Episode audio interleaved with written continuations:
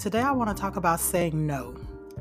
Being a family of seven, it's not always easy to accept every invitation, even if we really want to. And now, to add a wheelchair for our little guy, sometimes a no can come without any hesitation at all. As much as we want to consider the feelings of those inviting us, we have to be realistic with ourselves. Packing supplies and equipment can easily make the car ride to an event a huge task.